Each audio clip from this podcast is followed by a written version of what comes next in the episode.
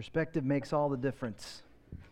I'm curious, how many of you, uh, if you had to vote, and you do, uh, who would you vote for to be the best NBA player ever? Just say it out loud.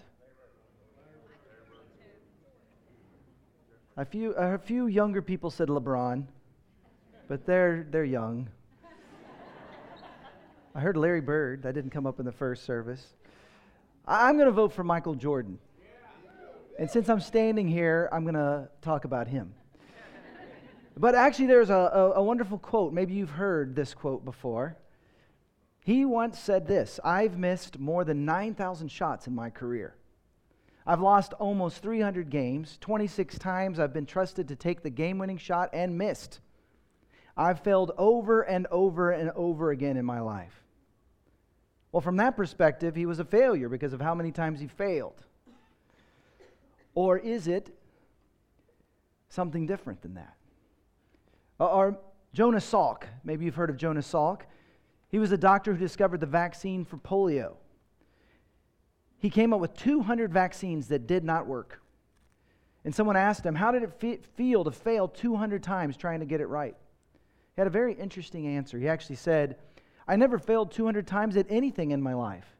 In my family, we were taught not to use the word failure. I just discovered 200 ways how not to make a vaccine for polio.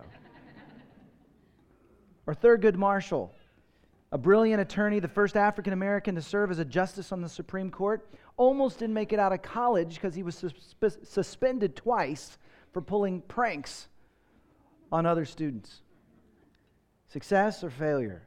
Or this one Winston Churchill was once asked, What most prepared you to lead Great Britain against the German assault on England in World War II? Churchill said, It was the time that I had to repeat the third grade. And someone said, You mean you failed a grade? Winston Churchill failed in elementary school? He said, I've never failed at anything in my life. I was just given two opportunities to pass. if you're a student, you can use that with your parents. Perspective matters. How we see things matters. And in this series, we're talking about no filter. The best pictures, right, are the ones tagged on Instagram, no filter. Is so beautiful, I didn't even have to doctor it up. In a world that's doctored up, where we don't see what's really there, we can actually learn to see things without a filter. See, God has a perspective too. God's perspective is a reality with a capital R. Not reality as we see it, but reality as He sees things now and forever. God wants us to live without a filter so we can live in His reality. But the problem is today we're looking at this idea of perspective. Sometimes it's fear that can keep us from seeing things in the right way. Have you ever been afraid? Have you ever feared failure? Is there something terrifying, even now in your life, that just keeps you up at night? Maybe it's worrying about what other people think. Maybe it's worrying about failing or being afraid you may never succeed. Maybe there's a struggle in your life that requires self medication. You can't seem to relax or you can't seem to get past your anger or anxiety or depression. It's, it's like a monster that you can't seem to overcome. Or perhaps it's more like a giant, something that seems impossible. Can't seem to find your way when it comes to your career or to your finances. Or tension in your marriage or in your relationships. Or even the fear of never getting married. Is it a monster or is it a giant that's getting in the way? See, the thing about fear is that can actually be very isolating. When we're feeling afraid, we tend to think that we're the only ones who ever felt such intense fear.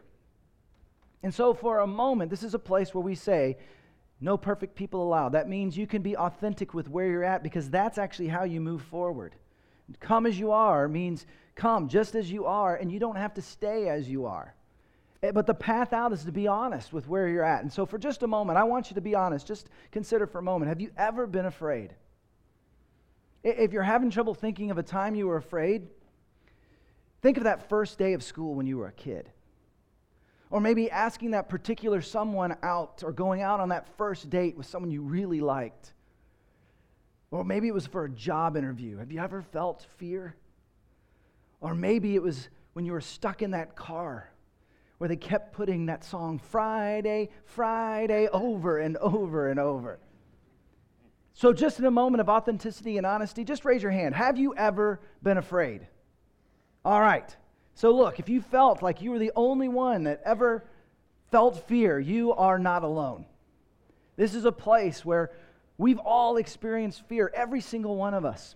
And so, what do we do in those moments when the monsters seem to be too scary, where the giants seem to be too, good, too big? Well, we're going to look at a story today of the Israelites. The Israelites had lived in the promised land, but a terrible drought came, and they actually moved to Egypt. And things went great for a while until it didn't. And eventually they became slaves. They were oppressed, they were abused for hundreds of years. And if you know the story, there was a miraculous season where God actually brought them out of Egypt, brought them out of slavery, and miraculous ways 10 miraculous signs, and even they crossed through the Red Sea. God split the sea so they could make their way towards the promised land, their home. It's where they were from, it's where they were headed.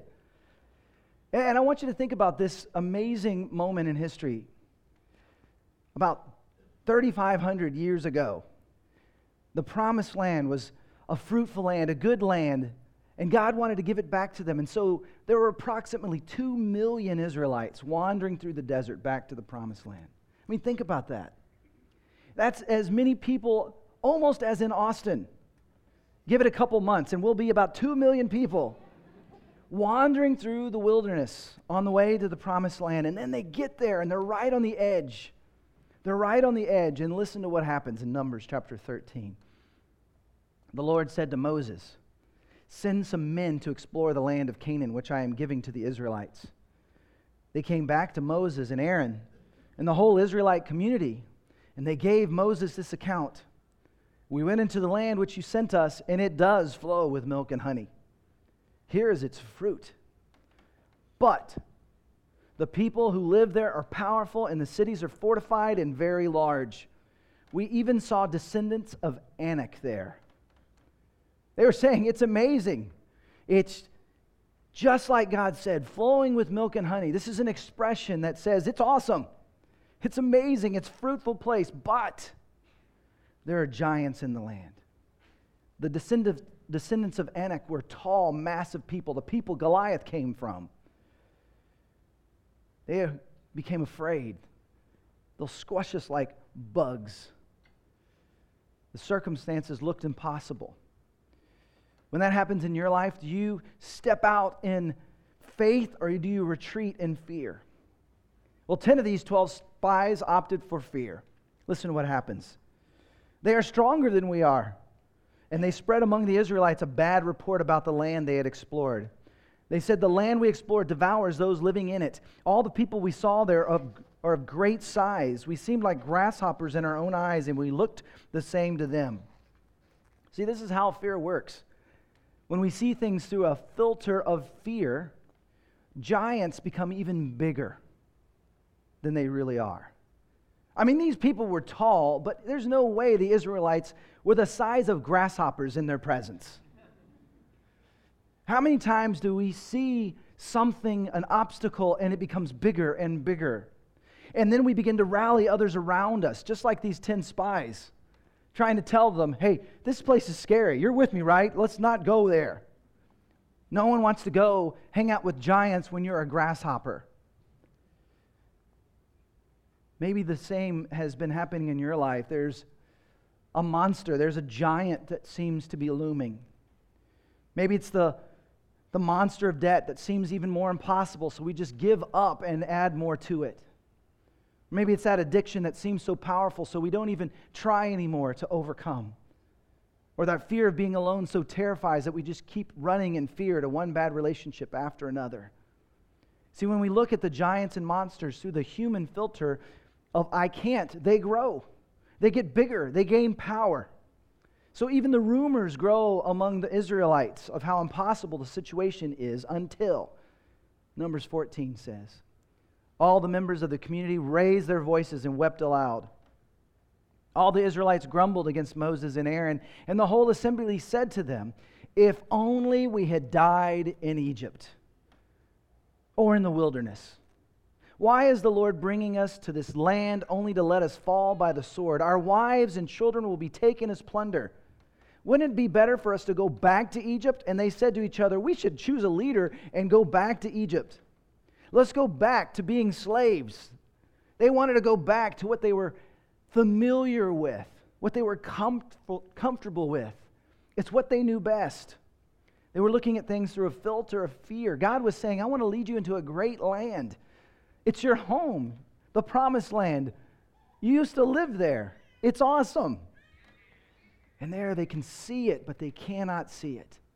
They're right at the edge, but they see it through their own negative filter a filter of fear. They don't see it through what's possible with God. And it's easy, by the way, when you read these stories to become quite judgmental. I mean, that's crazy. Uh, they saw the most miraculous things. Uh, if I just could see God at work, we say to ourselves, do something miraculous, I would never doubt again. But in reality, we do all the time. We, we judge them for their desire to go back. I mean, they walked through the sea that was split in two for them, and then all of a sudden, up, I feel like a grasshopper. Let's go back. I'd rather be a slave normal size than a grasshopper on the edge of the promised land. How many times do we find ourselves shrinking back in fear?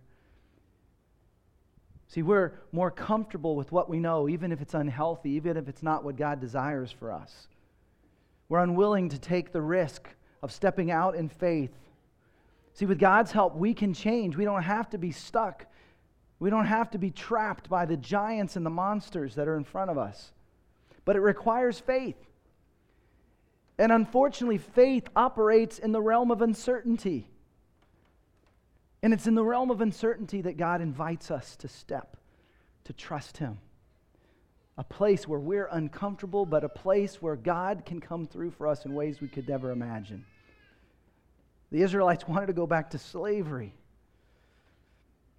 It's important to know as we look at the scriptures that that they actually can help us see things from a new perspective. They're like case studies. Some are great examples for us, some are terrible examples for us. Listen to what the Apostle Paul, who started many of the churches after Jesus came, he writes this in a letter to the church of Corinth. He writes, These things have happened to them, talking about the people in the Hebrew scriptures, as examples, and were written down as warnings for us on whom the culmination of the ages has come. See, there are spiritual principles that God wants to teach you and I from this. Instead of seeing the giants and monsters with no filter, we can actually begin to trust God's promises, such as it was for freedom that Christ set you free, that God has the power to overcome. Matthew 19, Jesus said, With man, this is impossible, but with God, all things are possible.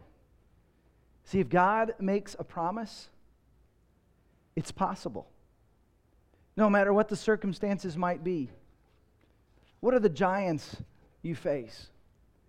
Maybe it's fear of financial ruin or fear of losing your job if you do the right thing, or, or fear of never being loved if you honor God with your sexuality, or maybe you fear nothing. You're a conqueror, you're an overcomer, you're tough. But the people around you keep telling you that something's wrong. They're hurting and can't you cannot seem to see that you're the one that's hurting them. If you're thinking, I don't have any giants or monsters, then let me just encourage you ask the people you came with. Maybe they can help you see things that you cannot. See, most of us see giants or monsters because we look at life and circumstances through a filter of fear. I want to take you back for just a moment. Do you remember as a kid going to bed? Most of us as kids, we don't like bedtime, right? We want to stay up as late as our parents would let us. And in those moments when they tuck you in It doesn't matter what book they read to you, it doesn't matter how much they prayed for you. Eventually, they do what you exactly don't want them to do they leave and they turn off the light. Do you remember laying in that bed?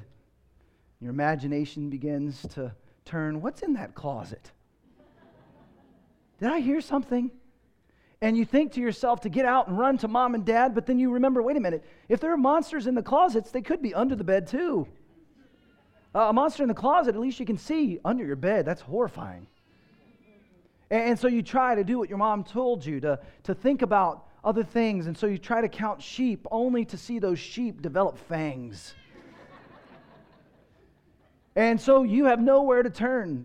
You can't get out of bed. You know something's in that closet. Even your imagination is freaking you out. And so you do what every child does in that situation Mom, Dad. And your mom or your dad comes in, and what did they do? They turn on the light. They take you by the hand and they show you there's nothing in that closet. There's nothing under the bed. Now go to sleep, right? See, monsters can't live in the light. Giants can't survive in the light. And you know what? As horrified and scared as you were, suddenly, with the light on, holding your father's hand, you could walk towards the closet, even open the door. See, your Heavenly Father puts His hand out for you and says, What scares you is tiny to me. That giant, that monster has nothing on me. Take that giant, take that monster, bring it into the light, hold your Father's hand, let Him show you. There's nothing to be afraid of. There's nothing to keep you from what your Heavenly Father has for us.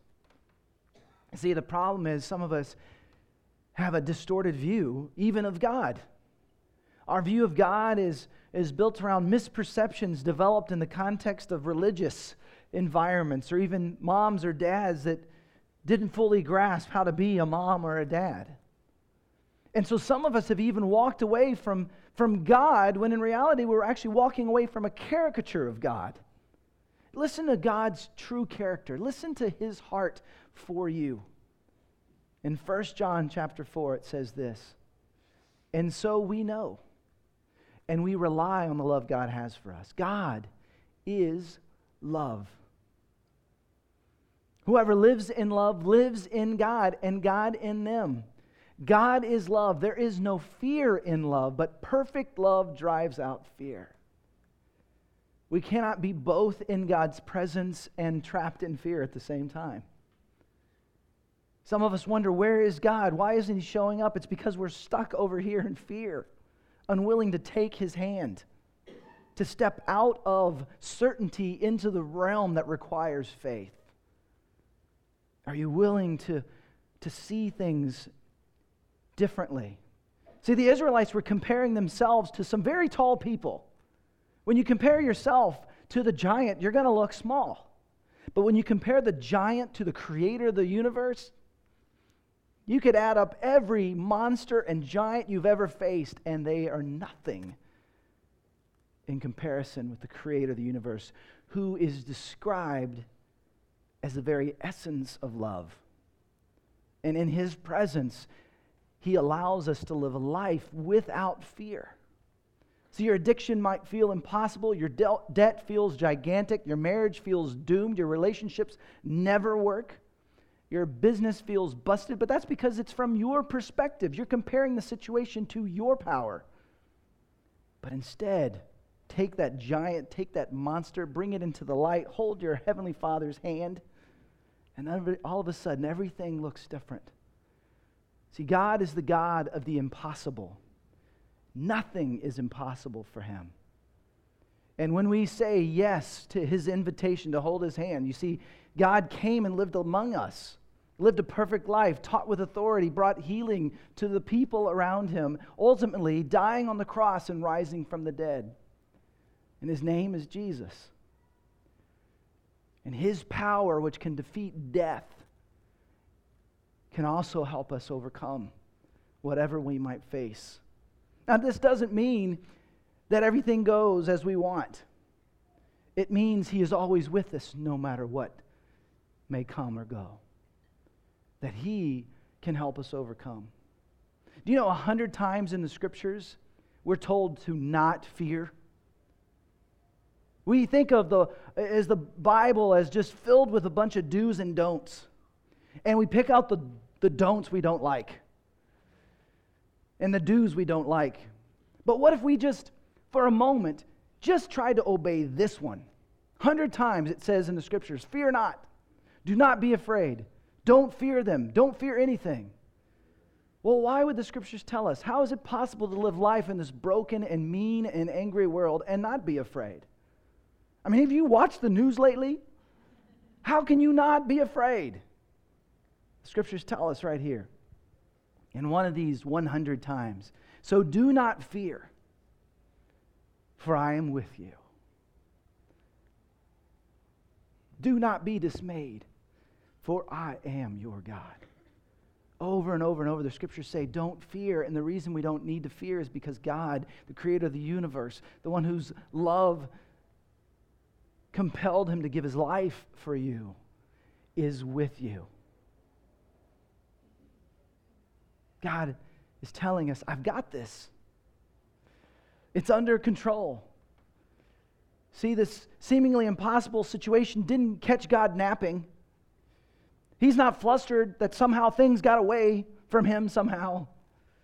He doesn't want you to fear anything. He wants you to see your giants or impossible situations, the monsters, the struggles you can't seem to overcome through the eyes of faith, His eyes. And of the 12 spies, two of them did just that. Numbers 14. Joshua, son of Nun, and Caleb, son of Jephunneh, who were among those who had explored the land, tore their clothes as word began to travel amongst the Israelites how scary this is and how they didn't want to go and how they'd rather be enslaved. Joshua and Caleb tore their clothes and they said to the entire Israelite assembly, The land we passed through and explored is good, exceedingly good. If the Lord is pleased with us, he will lead us into that land, a land flowing with milk and honey, and he will give it to us. Just don't rebel against the Lord.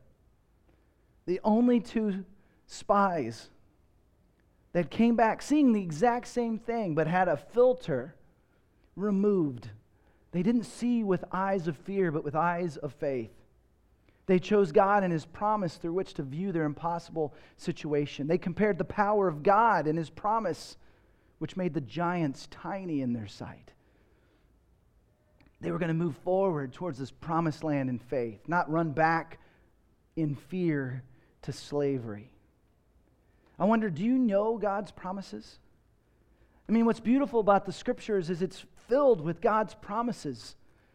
We, we can see how people responded and when they turned away and when they trusted. And it's a, it's a message for us. You and I can discover the promises of God if we just begin looking at the scriptures, even on our own throughout the week. Looking at the scriptures in community, whether it's the people with whom we serve on Sundays or in a life group or in recovery groups. In fact, one of the founders of the recovery movement, his name is Sam Shoemaker. Listen how he describes what what happens when we begin to step out, even tiny steps in faith. He says this something comes into our own energies and capacities and expands them. We are laid hold of by something greater than ourselves. We can face things, create things, accomplish things that in our own strength would have been impossible. The Spirit of God seems to mix and mingle His power with our own. See what the Israelites should have done? Is taken off the fear filter and replace it with God's reality. And then just ask God to give them the power to take that next step. Just one step at a time towards the promised land. Let God take care of the how in your life. Just take the step that He wants you to take. Don't give in to fear. What if this? What if that? And here's what's incredibly sad about this story Ten times the Israelites were given the opportunity to change their mind, and ten times they refused to let go of fear. So then, the scriptures tell us, the Lord said to Moses, How long will these people treat me with contempt? How long will they refuse to believe in me in spite of all the signs I performed among them? Moses asked, In accordance with your great love, forgive the sin of these people, just as you have pardoned them from the time they left Egypt until now. The Lord replied, I have forgiven them as you asked. Nevertheless, as surely as I live, and as surely as the glory of the Lord fills the whole earth, not one of those who saw my glory and the signs I performed in Egypt and in the wilderness, but who disobeyed me and tested me ten times, not one of them will ever see the land I promised, except Caleb and Joshua. I want you to hear that Caleb and Joshua were rewarded for their faith in spite of the massive vote, all 2 million, but these two didn't want to go. But Caleb and Joshua eventually made it to the promised land. In fact, Joshua is one who followed in the footsteps of Moses and led his people into the promised land, and Caleb was able to get there as well 40 years later. Now, the name Caleb, in its original meaning, means dog. My wife and I named our son Caleb. Not because it means dog, but actually, what's beautiful is that the name Caleb has actually come to mean brave because of this one man who redefined the meaning of his name from for all future generations because he was willing to trust, willing to give up fear and step into faith. Wouldn't it be something if you and I lived the kind of lives of faith that the meaning of our name became different for every future generation. God is inviting us. Are we willing to trust Him? Maybe you feel like you've been trapped. What we hear in this is also a warning. Ten different times, God gave them the opportunity to trust Him, and, and they refused. And so eventually, what we discover is that eventually God gives us what we ask for. They did not want to go, so he did not make them go. When we are contemptible towards God, saying to God, You're clueless, God. You don't know what you're talking about. Eventually, God gives us what we want. The beauty of a relationship with God is that God offers us forgiveness, but, but He also entrusts us with enough freedom that we can actually make decisions that are counter to what He has for us. And as a result, there are consequences that do come. And if we allow them, those consequences can actually be what turns our heart back to Him. And if we entrust even the worst moments of our life back to Him, He can even miraculously bring good out of those same consequences. Will we trust God? See, some of us, we feel like we're wandering in the desert. I want you to know it's never too late to trust Him. It's never too late to step out in faith. Some of you might even be bored in your faith, not realizing that God has more for you, more than you could ever ask or imagine. Maybe He's inviting you to be a part of helping someone else overcome the same giants and monsters you've overcome. Maybe there's someone in your life, even a family member, that He wants you to help lead towards faith. God has an adventure for you. If you're bored, it's because you're not stepping out in faith towards what He has for you next. See, here's the, the amazing thing what used to scare us when we were kids no longer scares us. So, isn't it possible that's what's scaring us now, 20 years from now, we'll look back on and, and laugh at how silly that was? This past week, my wife Deborah and I watched uh, a new special on Netflix called Jerry Before Seinfeld. It's hilarious. And he does this little bit about how kids raised in the 60s and 70s had parents that are very different than parents today. He talked about there's no seat belts and how our parents fed us sugar all the time. Any of you have a sugar cereal growing up? How many have it for like breakfast and lunch and dinner, right? He, he, he talks about how at one point, one of the cereal companies just got greedy. They just called the cereal Cookie Crisp.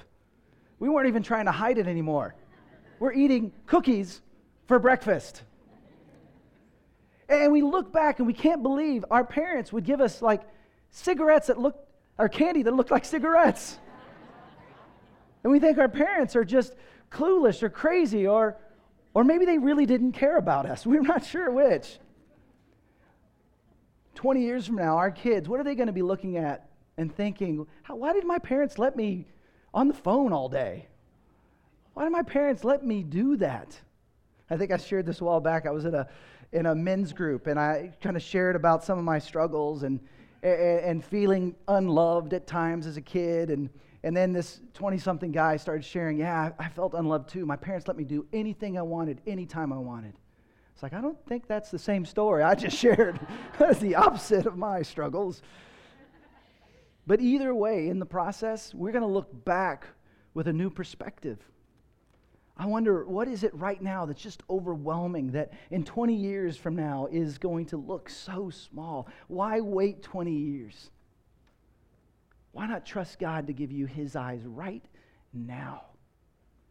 I want to show a, a, short little minute and a half documentary of this one woman's story of trusting God in spite of all the brokenness and all the pain that she'd been through, just trying to take those tiny steps of faith. And how on the other side, things were far different than she could have ever imagined. Let's watch the story of Victoria. Things I would not have done had I said yes to suicide and no to Christ. I wouldn't have said yes to my friend Megan four years ago when she asked if I wanted to go exploring churches with her. I wouldn't have said yes to the first church that we found. I wouldn't have said yes to serving at the check in desk at NextGen, nor would I have said yes to leading an under two year old classroom six months later. I wouldn't have seen my friend Andre perform at Gateway North on stage. I wouldn't have gotten to know and get connected with his life group, nor would I have gotten to join said life group later. I wouldn't have been encouraged to be commissioned as a leader. I wouldn't have been encouraged to go to the Gateway Central core meetings or any of the other billion core meetings after that. I wouldn't have been serving Easter Sunday at Gateway Central where I met the man I now call my fiance. I wouldn't have met Lisa or Cameron Stark, who are now my current life group leaders. I wouldn't be continually encouraged to chase after Christ with everything that I am. I wouldn't have said yes to starting my own life group in the fall. I wouldn't know any of the things God has planned for me because I wouldn't have said yes to staying, to hope, to living. I wouldn't be alive. I have tried to kill myself three times.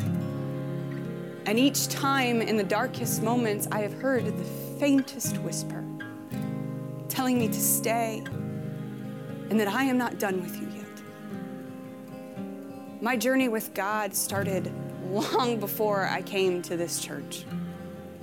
But the more I serve, the more I chase after Christ, the more I am shown hope. The more I am shown how much more God has planned, the more I see the I'm not done with you yet. And the more I am given a safe place to call home. God is not God is not done with you yet. You couldn't imagine a year from now, 4 years from now, 10 years from now what could happen